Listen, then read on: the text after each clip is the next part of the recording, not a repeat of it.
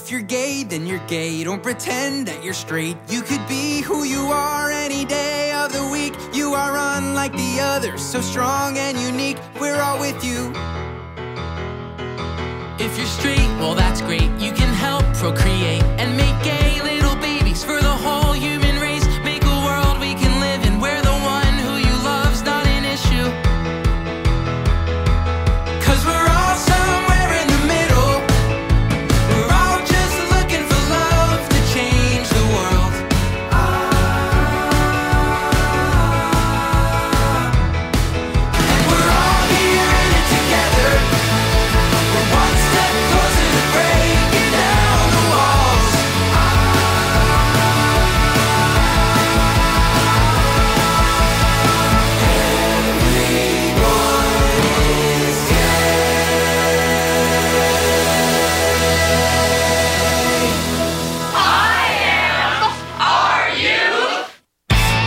Thanks for tuning in and welcome to IMRU Radio Magazine. The nation's longest running lesbian, gay, bisexual, and transgender radio show. Out front and out loud since 1974. I'm Wenzel Jones. And I'm Abby Dees.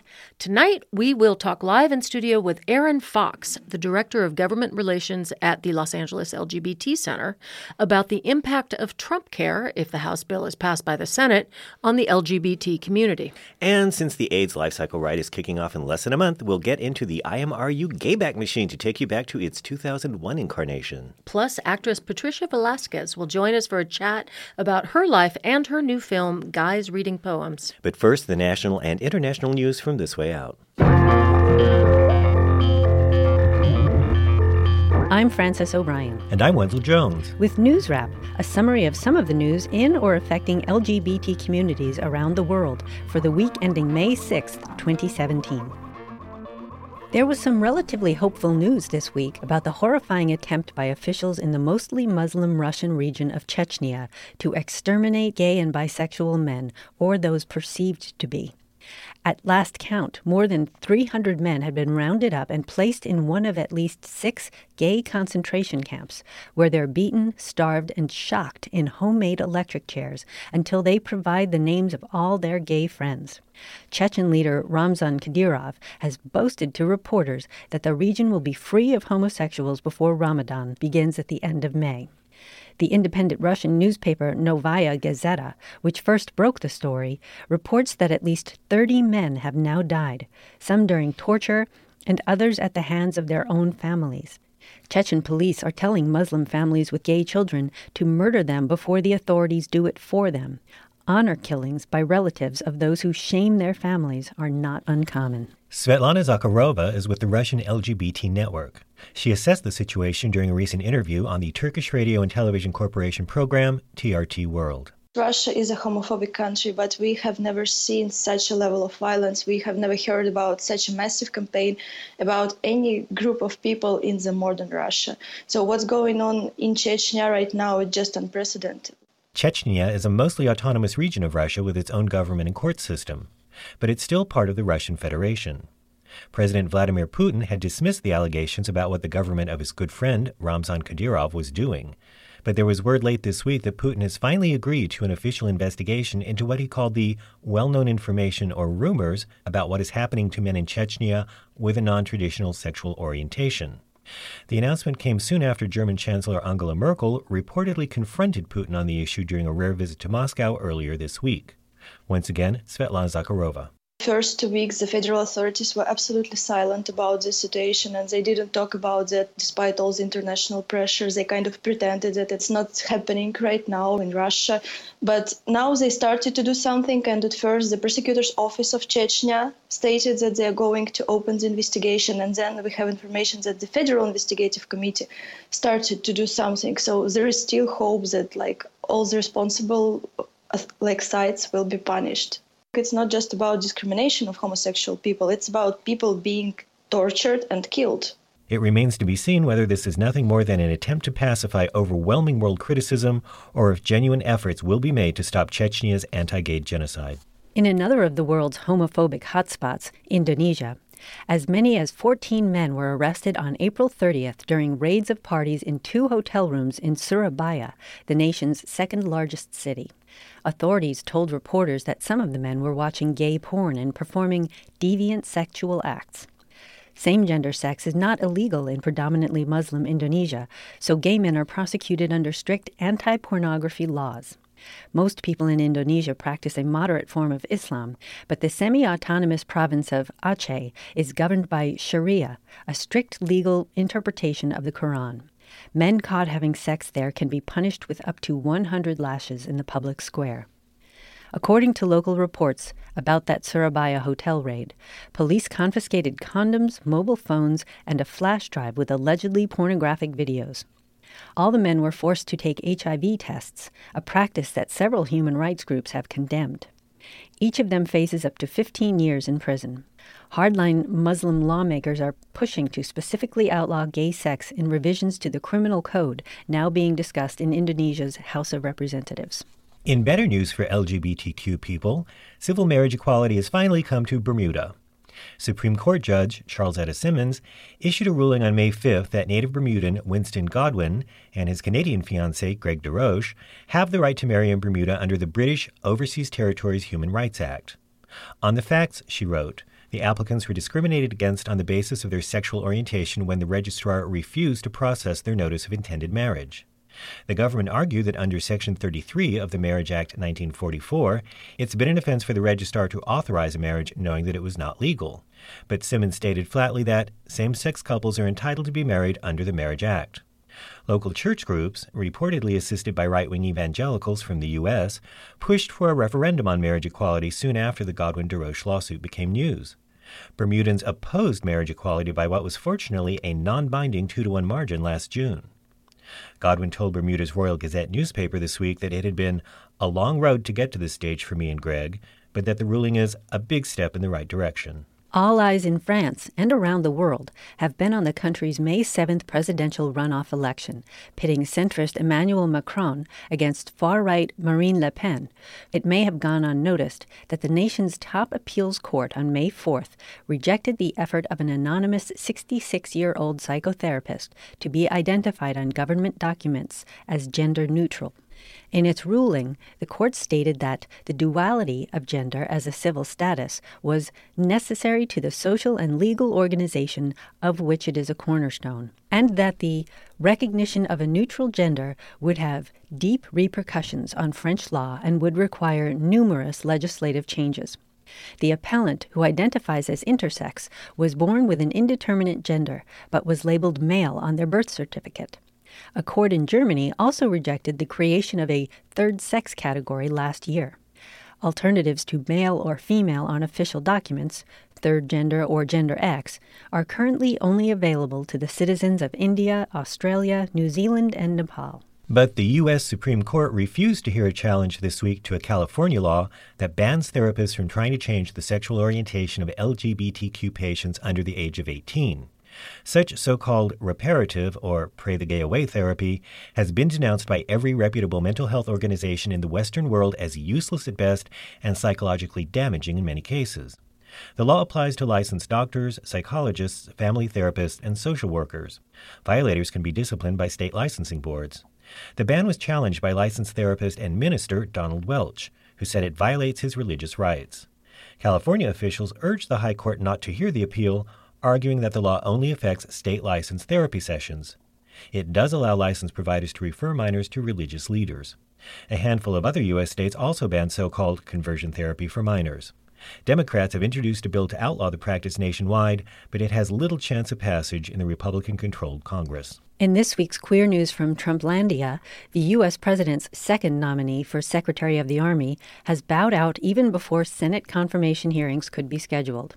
At around the time that the Pentagon was opening military service to transgender enlistees, Republican Tennessee State Senator Mark Green said at a town hall meeting that being transgender is a disease, and also made anti Muslim statements in announcing that he was withdrawing his nomination to give the president the ability to move forward, Green wrote that Tragically, my life of public service and my Christian beliefs have been mischaracterized and attacked by a few on the other side of the aisle for political gain. That claim failed to take into account that the chairman of the Senate Armed Services Committee, Republican John McCain, had expressed serious reservations about Green's nomination. Trump's first choice for Army Secretary, Wall Street billionaire Vincent Viola, backed out in February because of the complications of getting through the Defense Department's conflict of interest rules. Navy Secretary nominee Philip M. Bilden cited similar reasons for withdrawing his candidacy.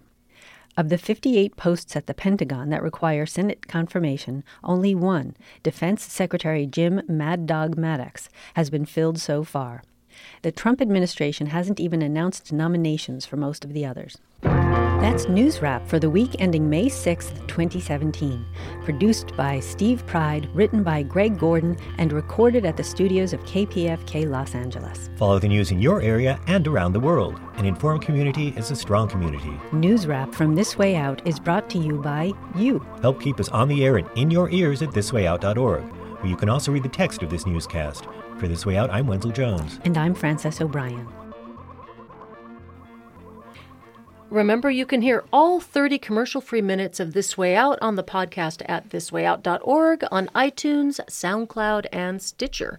And a little bit of news you might have caught in France. Emmanuel Macron got the nom- has been elected the president of France, defeating Marine Le Pen, who vowed to undo same-sex marriage in France. So at least for now, same-sex marriage is alive and well in France. So vive la France! So yay! I can't wait till he invites us all over. That's right. Anyway, uh, some of us were watching the Kentucky Derby last weekend, but for real fascination, the rest of us are watching the Republicans, as they as they put it, repeal and replace Obamacare.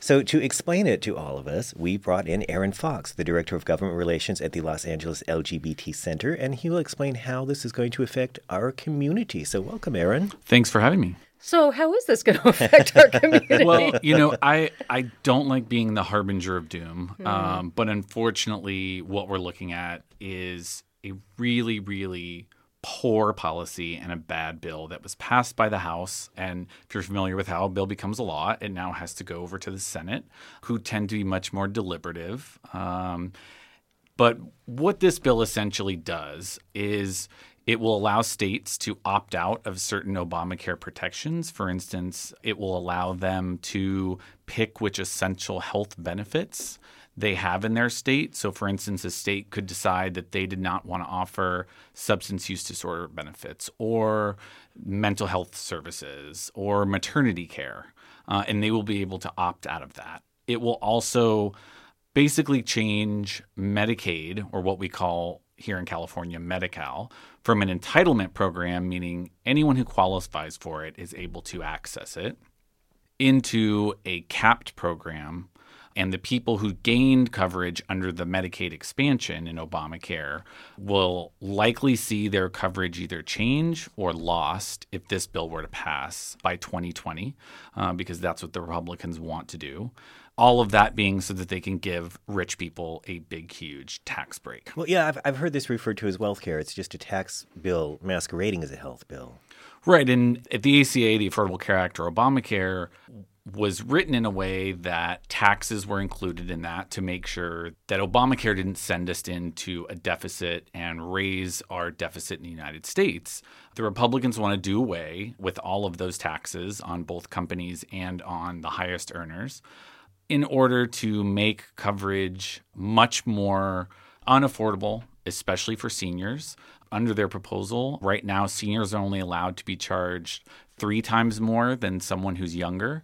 But if you're 50 to 65, so right before you're pre Medicare, they will now, under this plan, if it were to pass and be signed by the president, they would be able to charge five times more. So, what gets me is that you're also describing the people that are really affected by this are the people we also think of as Trump's base, by and large. Absolutely. I mean, this isn't really specifically an LGBT question, but how do we think this is going to fly when this starts hitting them? Like, what do they know that we haven't factored into this equation? Well, I look at it this way doing something proactively when it comes to law and legislation and policy. Uh, oftentimes people don't know where it comes from, they don't understand the genesis behind it. But if you look at what Senator Joe Manchin said from West Virginia, he said that when he spoke with the president, he said, you know, I have 150,000 people in West Virginia who now have coverage under the Medicaid expansion.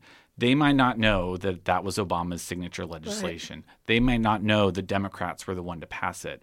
but they are going to know who took it away from them.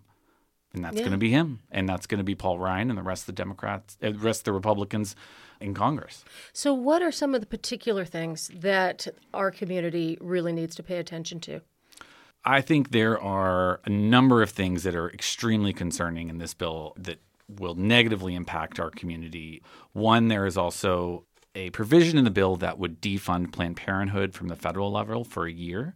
Many women seek care at Planned Parenthood for mammograms and for other healthcare services.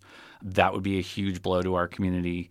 In addition, the Medicaid expansion. If California, for instance, was not able to receive that money from the federal government, just in one year, that would cost us about $14 billion, which means that all of the people, so young LGBT people, LGBT people that had pre existing conditions, before Obamacare was put into place, they could see their services either changed or completely done away with because the federal government funding of the Medicaid expansion would no longer be here under the Republican bill. And can we spend some more time on the pre-existing conditions? Sure. Because that was the biggest. I don't know if it was the biggest, but the most easy to understand boon from Obamacare was throwing that out the window. And now it appears that they won't count pre-existing conditions up until a certain time, or, or if there's a lapse. You well, can, a I think they're confused with their own bill, but uh, it, it is, and it's super. there's always that. Yeah, They it's, didn't it's read super it. confusing. You know, one of the things this bill offers is that states can have a way to get out of what they call the community rating, which sounds like it's something on Yelp. Um, but what it actually means is how sick people are, and if they are sicker. That means that insurance companies can charge them more. So when they say we're not doing anything with pre-existing conditions, that is a total and complete lie. They want to allow insurance companies to charge more for people that have pre existing conditions. And just some of the list of pre existing conditions uh, HIV, acne, sexual assault or rape, depression, uh, and, and the list goes on and on and on. So we're talking about Life. a vast array of people who, you know, get sick and, what have would- issues. what would happen to the people who now have access to Truvada, to PrEP, to that? What's the official PrEP? Is prophylactic? Pre-exposure prophylaxis. Pre-exposure prophylactic, right? Uh, so, right now in California, anyone can access PrEP through Medi-Cal. It's on every formulary on every insurance company in California as well. And there are also programs uh, that the pharmaceutical industry runs and that the state will soon also be assisting in so that people can get PrEP because it's not cheap. No. Uh, it's different than buying, you know, 10 cent condom. Um, it's, a, it's a commitment. And so if this bill were to pass, um, A, someone that is on PrEP could be considered as having a pre existing condition What- based on what? based on the fact that the insurance company could view them as a risk that they might get They are HIV. just simply because they, are at under- risk because Yep. they're even thinking about. Sure, absolutely. sex. And that they have been taking a medication previously. Mm-hmm. But if we were to look at California's Medi-Cal program being extremely cut back, um, pharmacy services, for one, are an optional benefit under the Medi-Cal program. So is it possible for that to go? Yeah, it is possible. Is it likely in California? No. But while we want there to be increased PrEP uptake, and Obamacare has allowed us to do that, this bill would definitely take us in the other direction and would likely result in us not taking more steps forward to getting to zero new infections regarding HIV. And, and I assume it's going to be pretty much the same with people who have Hep C, because Harvoni is very, very expensive. And I've got a friend who actually was cured on Medi-Cal, but that's probably not going to be possible anymore if this passes. It's something that's an unknown, uh, and and I think that there are there's more things we know that we don't know about this bill. Uh, most of the Congress people uh, in the House didn't even read the bill. Um, unfortunately, every California Republican voted for it, which I think is incredibly shameful. And this bill is going to change. Um, so, in the way that it is currently constructed, uh, this will not be the bill that the Senate ends up being happy with if they end up actually taking a vote and getting their own bill. How are all. how are the winds blowing? Like, what are the kinds of changes we might expect to see? You know, I think there are a whole lot of senators who are senators in Medicaid expansion states. So Nevada, Arizona, West Virginia, Ohio. And, you know, the constituents in those states are going to know if they no longer have their Medicaid coverage, they're going to know that their senator voted to take it away. And so I think that you have some senators, some Republican senators, who are much more concerned with policy rather than the politics of this, which I think the House was much more concerned about. Uh, but that is a real that is a you know that's a real possibility in a lot of these states. And yet, I, the more I hear people saying, "Oh, it's never going to pass the Senate," and Bernie Sanders says there is no way that's going to pass the Senate, and I think since November, I will believe anything can Yes. happen. Absolutely. Oh, I, I do not think that we can let up one bit on making sure that these people understand that they are voting on people's health and well being in their lives. Uh, because trust me, after the election, I, I think anything is possible. And I wouldn't put anything past the leadership in Washington right now. One of the other things that we know is a big question is the effect on seniors. Mm-hmm. And there are a lot of seniors in our community, a disproportionate amount, who don't have the family support structures Absolutely. that their you know straight and cisgender counterparts would. So could you talk about that a little bit? Sure. You know, we know, um, especially from our experience serving seniors at the center, that LGBT seniors often experience increased rates of depression, isolation, and need for services.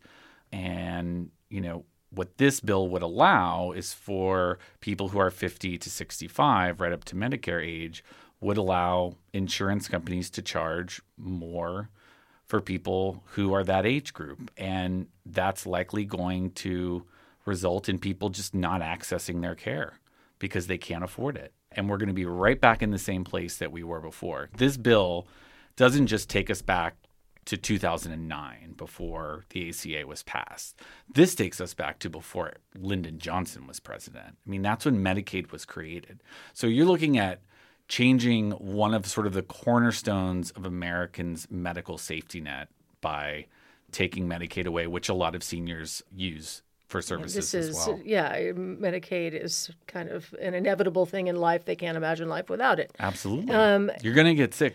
I mean, Yeah. we're all Oh, going to yeah. get sick sooner or later. Yeah. You know? Um, another co- thought I had when we talk about HIV Mm-hmm. and and low income people getting health care, I think of the Ryan White funds. Does this affect Ryan White funding at all? Uh, it doesn't directly affect Ryan White funding. Uh, so Ryan White exists within and is appropriated at this point every year through the federal budget process. And Ryan White's still fully functional. It's about funded at the same level it was before. But people uh, in varying districts and, and jurisdictions have been able to use Ryan White funds in different ways to help people with support services like housing, like nutrition support, because we haven't had to use our Ryan White funds for medical care like we were before. But with the prospect of this bill passing, it makes Ryan White just as important as it was before, and even more important because we could see a significant amount of people have to transition back to Ryan White, which is discretionary funding, which means it can be cut at any time. And you have people who are residually uninsured who always need Ryan White because they don't qualify for the Affordable Care Act. Well, now what can we do? Because I mean, here in California, I don't think our senators are going to vote for this, but it there doesn't do any anything- good. Should we talk to our senators? I, I don't know. It's like it I think do- you should. Yeah. I think everyone should talk to their senators. You pay their salary. That's true. They're supposed to talk to you. So I think that there's a little bit of a misconception in California that we shouldn't talk to our congresspeople because mm-hmm. they're great and they su- they're supportive, but they're great and they're supportive for a reason because people call them and tell them that they need to stay that way. And I think it's really really important to bolster and support our healthcare champions that we have here in California, which there are many. We're very very lucky. But if you have a friend in Ohio or you go to a phone bank, for instance, we have a phone bank uh, at the center where we actually call into Nevada, to Nevada voters, and have them call in to their senator to talk about the ACA. There's a lot that Californians can do around this issue. And I know it sometimes feel like we're in like this blue bubble that but feels we're that- not. I but mean, we're not. and we're vulnerable not. to all of these things. right? I mean, it's it is interesting because I think well, every politician has so much capital that they are willing or and able to spend, and I you know I sort of think it's important to say yes, I want you to expend your political capital on this. This will make me vote for you again. Absolutely. You know whether or not they they agree. So you know, thank you for reminding us that because I think we can get a little passive in California. We can. And, and they are great, which makes it a little easier. Yes, that's well, they true. are. We, we can usually count on them. I, I have in my notes because I'm such a brilliant note taker. I wrote Yes, age band. What is it? And since the term hasn't come up, what is it? Age band. Age band. It was something about the age band would be moving. Oh, so so in this proposal, it changes the proportion that insurance companies can charge for a young person versus an older person. So right now, if you're 50 to 65, you can only be oh, charged okay. three times what a younger person could. This would ratchet that up to five times. Okay, so we did cover that thing. Good. Yes. Okay, moving on. So, what do you think the odds are that in some form or another, the Senate is going to pass this and we are going to find Obamacare going away? I'm asking you to look into a crystal ball, of course. Yes. You know, if I had a farm to bet, I would say that the chances of this getting through the Senate, going to a conference committee with the House and the Senate, them agreeing on everything, getting this to the president's desk is is a stretch. Um, And I wouldn't necessarily bet on that happening. That being said, as you just said, we have been wrong many, many times Anything is possible. and anything is possible, and we can't let up. Well, thank you so much for coming by and explaining things to us and providing a small measure of comfort. I have a feeling we're going to be talking to you a lot about this in coming I, months. I appreciate anytime you'd like me back. I'm more than happy to come. Thank you so much. So, af- Aaron Fox, Director of Government Relations at the Los Angeles LGBT Center. and after the break, we'll pile into our Gayback machine for a look at the AIDS Ride in 2001. Then actress Patricia Velasquez will join us in studio. So don't go away. We'll be right back. Victim, the movie, coming up now on the Rainbow Minute. The groundbreaking 1961 British film Victim was possibly the first film in which the word homosexual was even uttered. The story centers on a married man who is blackmailed because of his homosexuality. On the film's trailer, a narrator says quite dramatically, quote, "What sinister shadow from the past now falls between husband and wife?" The husband was portrayed by matinee idol Dirk Bogarde. The film was so important to him as an actor and a gay man that he was involved in crafting a rewrite of the husband's dialogue. The film is credited with helping liberalize attitudes regarding homosexuality in England, which led to decriminalization of male homosexuality in 1967. Unlike England, Victim was not given a seal of approval by the Motion Picture Association of America, so few theaters showed it here. The Rainbow Minute is produced by Judd Proctor and Brian Burns and recorded in the studios of WRIR in Richmond, Virginia, and read by volunteers like me, Tom Miller. Hello, I'm Tab Hunter, and you are listening to IMRU Radio Magazine on KPFK FM, 90.7 Los Angeles, 98.7 Santa Barbara, 99.5 Ridgecrest, China Lake. 93.7 San Diego and streaming online at kpfk.org.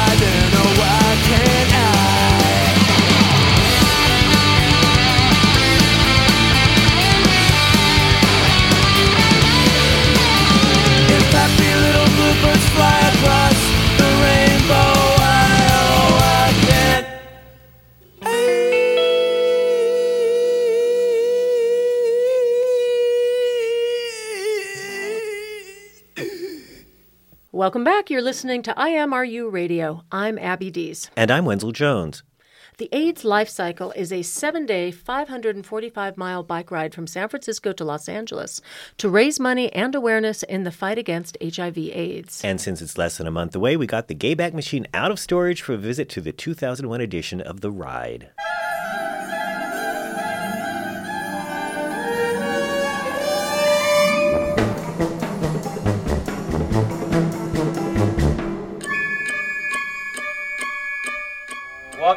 Walking the stage now, you will see Ron and Shelley Goodman, the parents of Jeffrey Goodman, whose name and memory is honored by the great work of the Jeffrey Goodman Special Care Clinic at the LA Gay and Lesbian Center. Alongside Mr. and Mrs. Goodman are six positive peddlers HIV positive riders who just completed the AIDS ride. They are leading a bicycle that has no rider on it. An empty helmet at its side. The same bicycle that sent us off on our journey seven days ago. The bicycle is there for us to remember. It represents spirit, the spirit of all the friends we have lost. We invite you to reflect for a moment on the riderless cycle.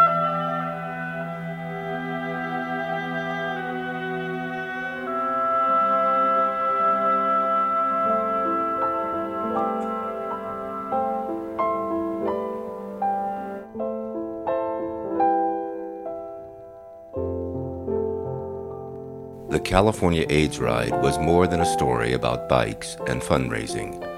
Though I never pedaled a single mile, I was totally unprepared for the tearful reunion at Century City. More and more, this was a story about love and our willingness to care. There were over 2,700 riders making the journey from San Francisco to LA. Sadly, and gratefully so, the event is now in its seventh year. I had the personal privilege of meeting and reuniting with four of them at the closing ceremonies. Early on, I met with Carole Pope, a lesbian rock and roller who rode in remembrance of her gay brother Howard. Thereafter, you'll hear from the 11 year committed relationship of fitness trainers Doug Blaisdell and Cheo Yusechi. Countless voices heard and unaired made this year's ride into the most successful ride to date.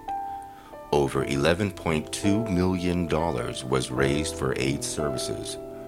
Unquestionably, you will also hear one other familiar and quite distinctive speaker our inner calling, the voice of human compassion.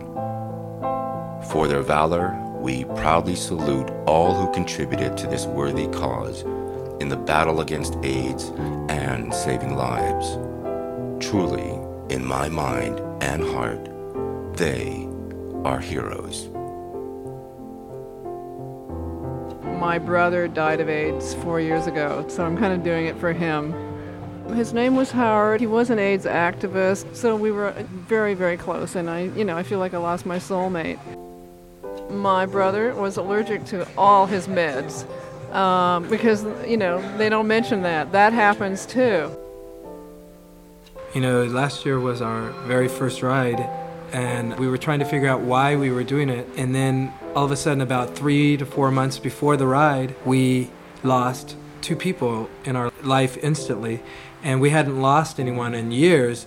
And then, in a matter of a month to two months, we lost uh, one of our best friends, who was a guy. And then we lost a good friend who was a girl, and uh, she was straight. So it's not necessarily just a gay disease, it's a everybody's disease. Hello, riders. My name is Lonnie Payne, and I'm the board chair of the San Francisco AIDS Foundation. Some of you may also know me as Rider 2794. I've been living with HIV for more than 15 years, and during that time, I've experienced the loss of my first partner of 17 years, my twin brother, my identical twin brother, and his partner. And so I know firsthand the tremendous need that exists for the many services that are made possible by the money you've raised.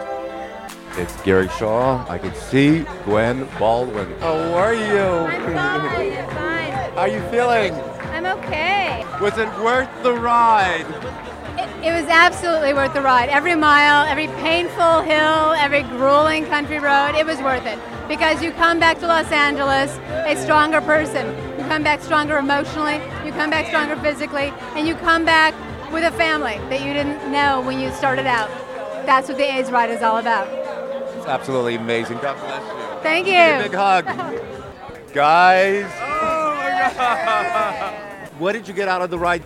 I think one of the things that we got out of this ride was to see the accomplishment from all these people that we train and we spend all this time with, and just to see their satisfaction in their eyes. I think that was all of it. Doug? It was wonderful for our relationship also, so it's just a great thing. Just to see everyone cry, and to, it's just a wonderful experience. Everyone should do it.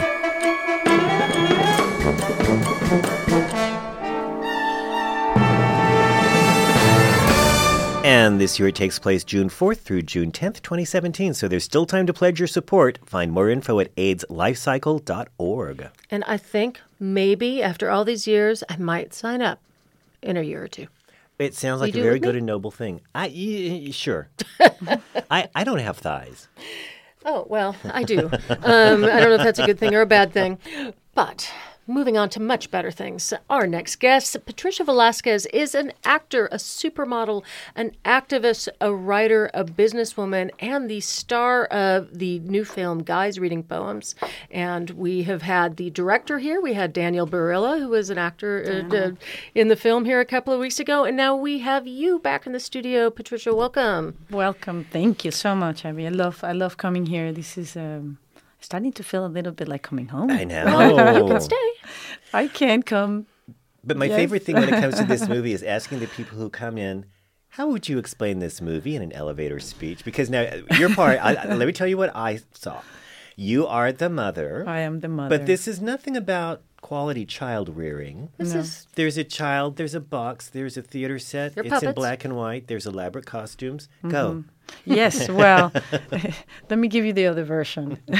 Let's just say it's not a commercial movie that has been a big surprise for all of us, but uh, it's it's just a a wonderful film uh, made by Hunter Lee Hughes, and I, I, I would say he's probably the num- the, the most visionary person I've I've met.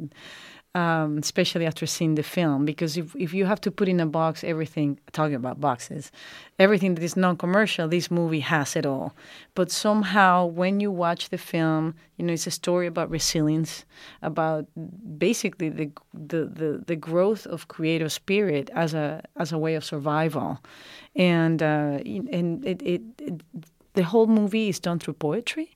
Um, youth and it's all black and white. It's a film noir. It was, it was shot. yeah. With, you know, Michael Pesach is an incredible cinematographer, uh, and it was shot with the the new monochrome red camera. So um, it, it's just the, all all these little pieces. Once you see the film at the beginning, you're a little bit like, what? But somehow these roll with it. puzzles they come together, and by the end of the film, you really you really have seen a film about love, forgiveness, and, and the resiliency.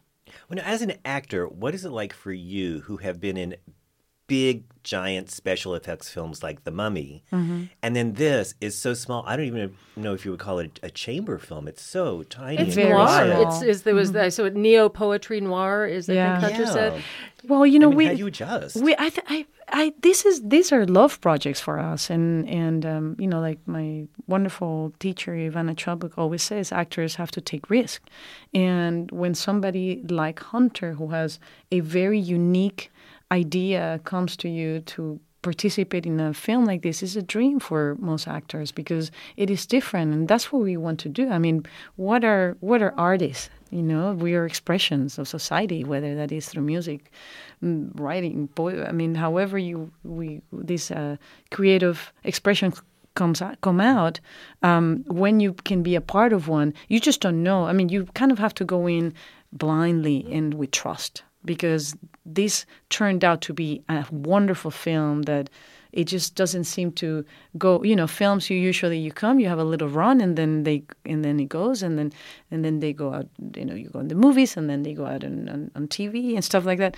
But here it's just this is a film that has had its own run just like the film itself. Like you, the the reviews have been extraordinary. We just had a, a, a, long run in, in Arena Cine Lounge, and now it's going to be released in, in other parts of the country. And we are working on bringing it back because even the viewership, you will never think that a poetry film or a film noir will have so much of an audience. But yeah, there is a need out there, and I'm very proud of Hunter for.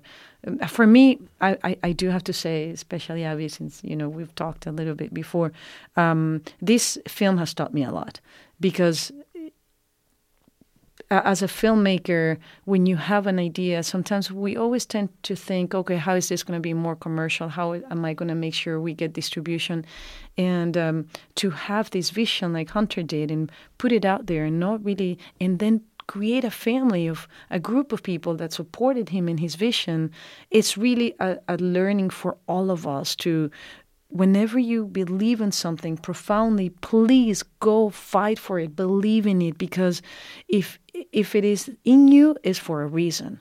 And the universe will make sure that it gets where it have to go, even if it's just that one person that has to see it. And whatever work, whatever it is that you want to do or you're dreaming about, do go. Don't don't don't stay in the standards because then you're imitating someone else's life. Hmm. And did you audition for this, or did they pitch you? No, on no, no, or- no. Hunter wrote wrote me a beautiful letter. Oh, nice. And um, See the power of a good letter. I know. um, oh well, and a good writing. well, because you've got such an impressive resume, I, I would have been kind of intimidated. He, no, he's wrote me a beautiful letter. I was, I, and he's, and he got me in a really crazy time because I was, I was in Germany shooting, and it was a really, really um, cold uh, weather, and I had picked to go to, um, to the concentration camp. Uh, b- Dachau uh, on that one day because I wanted to experience what people experience and the cold and the isolation and so just when I got home uh, I got to the hotel then I got this letter and it, it touched me deeply because I, I, you know, at the end we all do what we do because we want to heal. Uh, we don't want to get stuck in our past, but we do want to hear, heal our relationships with whatever happened when we were younger. And and for me, it's a clear story of whatever he had with his mom, or um, and and we can all. And it's just a, a mirror to maybe what can happen in in our life. So in in my in my case, I felt that it was also a way of working my my own relationships with with my family. When I heard it, I heard a lot of poetry that I've read over the years because there's there's poetry, including poetry from Stephen Rains, who's Mhm. a friend of the show, Mhm. and um, and poetry. There's Shakespeare. There's you know Emily Dickinson.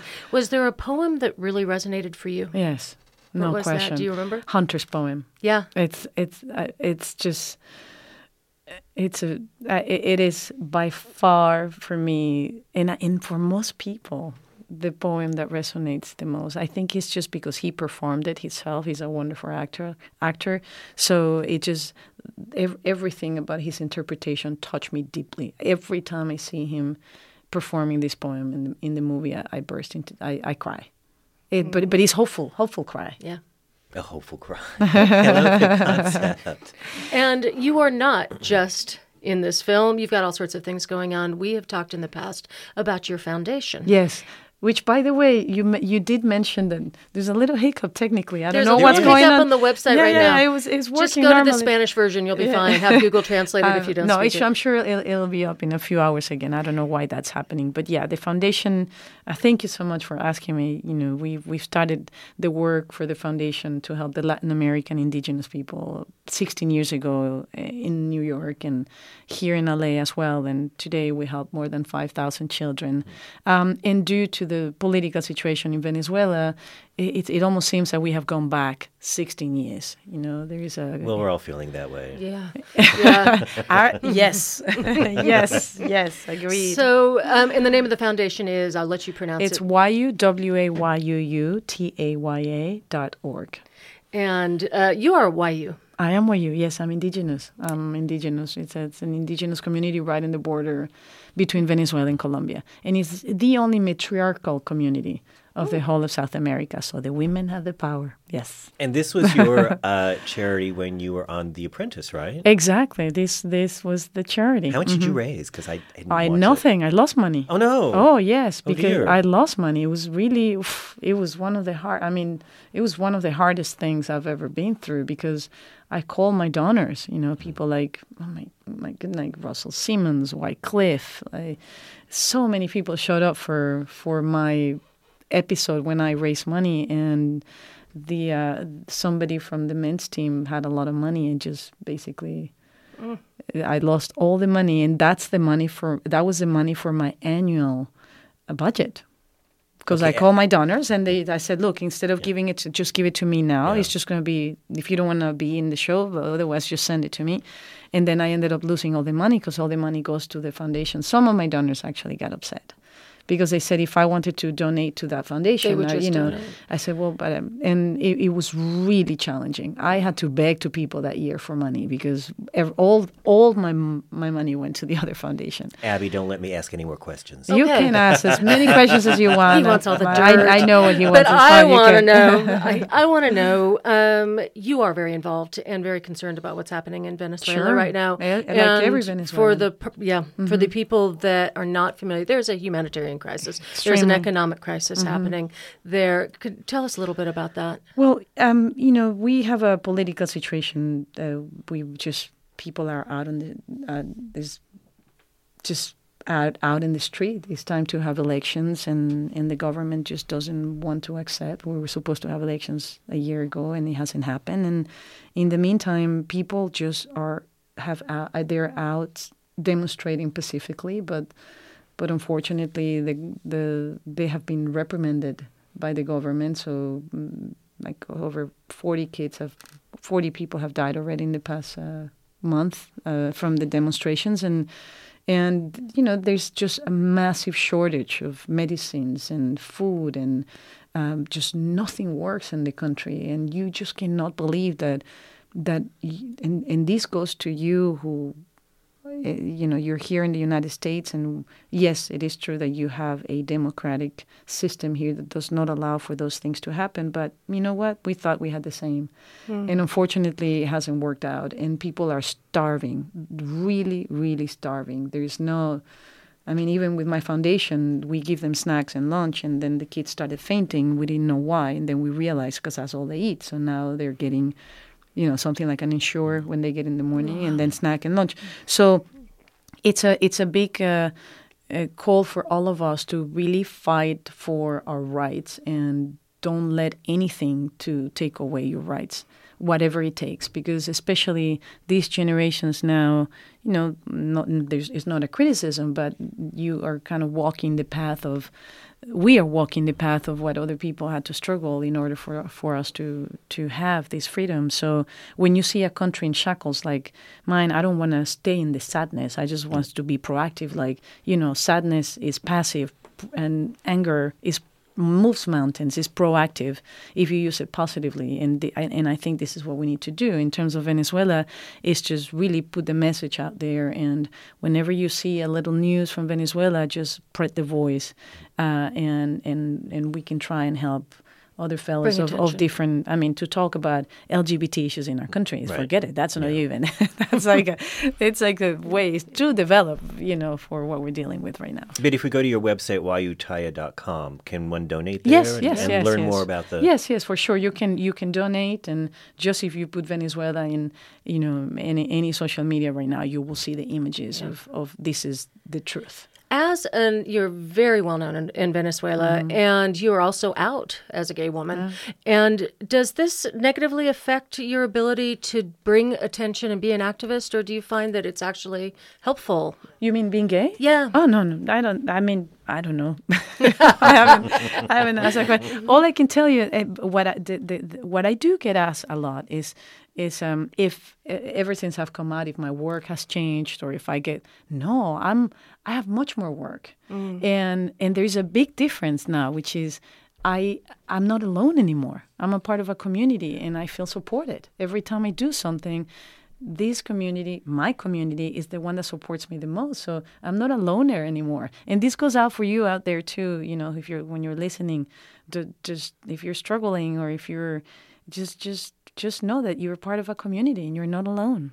You, I read your book uh, Yeah. over the last couple of weeks, and there was a, a wonderful moment where you were stopped on the street Yes, in New York. Street. That was Uh-huh. like, and uh, could you just tell that story? You know what I'm talking yeah, about. Yeah, no, I remember very well because uh, sometimes we're just so innocent. We don't know how many, how how much is the extent of what you're doing, and and that's a good thing when you. It's a good thing when you focus on on what you're doing and and you're and you're doing it not because you're expecting results, uh, which is I think it kind of goes against the system in the U.S. because here is it's about instant gratification. Uh, You want to see results right away, and we want to forget what was done very quickly so we can move to the next. Um, but if you do focus on just what you're doing, um, yeah, like with me, I was I was walking on 14th Street, and I used to be a model for many years before, and I had no Supermodel idea. is what she's not saying. yeah, and, but I was like, I was like the only Lat- Latin girl, and and I had no idea what I was doing was affecting so many girls. And just as I'm walking on 8th Avenue and 14th Street, this girl just literally threw herself at me. I thought I was going to being attacked, me Venezuelan. He's like, of course, you know, a robbery or something. Oh God, I can't believe I just said that. But yes, unfortunately, we are just prepared. Um, and and no, it, and then and then I, I I kind of pushed her back, and she just burst into tears, and and she was Latina, and she said to me, "I just, uh, you've changed my life." And I'm like, what do you mean? Uh, my broken English then, still a little broken, but it was a lot more broken then. And she said, um, she said, just I, I never, ever since you started coming out in the covers of the magazines, um, I, I now I feel like I have someone that looks like me. I never felt that I had anybody that represent me, and now I'm proud of. I'm proud to look the way I look, and that is all because of you. And that was a moment for me that something shifted. I realized that what I was doing, yeah, I need. I wanted to help my family, and that was it. Really, I just wanted to make sure that they were okay financially because we weren't, and and I realized that it was much bigger. And not only, not only at that point it was going to be something that I needed to help, but it was a responsibility. And, it, and right Mhm. after that, you came out to your family. Yes. Yes. Yeah, I, right. I, I noticed those connections. Um, yeah, it's um, yeah, it's just the pieces and the puzzles. When you understand your mission, I think everything kind of makes sense. Um, you, you, we've just got a little bit of time, but you sent a letter this week to the White House, and I wonder if you could talk about that. Well, I mean, uh, yeah, I just I sent obviously because of the political situation in Venezuela. I, I I wrote a letter to Ivanka, and you know she has been a supporter of my foundation a few times before, and so does Trump, so Miss, so so Hillary Clinton as well. Um, but I, I just think now it's time for for for them to say something about what's going on in my country. I mean, obviously, we want them to say many things about many things, like especially LGBT. But me, because there is something that is urgent and people are dying on the streets of my country, I just hope she responds and and basically makes a statement. I do too. Mhm. Patricia Velasquez, every time you come here, there's so much more So we could be talking to. I So know. you have an open invitation. Thank you. Um, but for people who want to find out about you or the film, uh, the website's still patriciavelasquez.com? Yeah, Patricia Velasquez. But about the film, Guys Reading Poems, uh, just stay tuned because we are going to bring it back. It's probably going to go to your city as well. All right. Uh, and just Guys Reading Poems. Check it out. Amazing film. Thank you so much. Thank you. Well, that is it for tonight. Our thanks to IMRU's coordinating producer Steve Pride, our director Michelle Marie Gilkison, board op Gary Baca, and Rainbow Minute producers Judd Proctor and Brian Burns. Find us online at imruradio.org and follow us on Facebook at IMRU Radio, where the link to the latest show is posted every Tuesday afternoon. And while you're there, give us a like. Well, I bet you just couldn't wait for it. The KPFK Pledge Drive starts tomorrow, and IMRU will be taking a break until June 5th. However, please support the station in our absence. They keep our wheels going. And don't forget, we'll be doing LGBT Day at KPFK on June 10th from 10 a.m. until 6 p.m. And we close with Chase Holfelder's dark and disturbing version of Over the Rainbow. Because we live in a dark and disturbing time. Good night. Good night. There's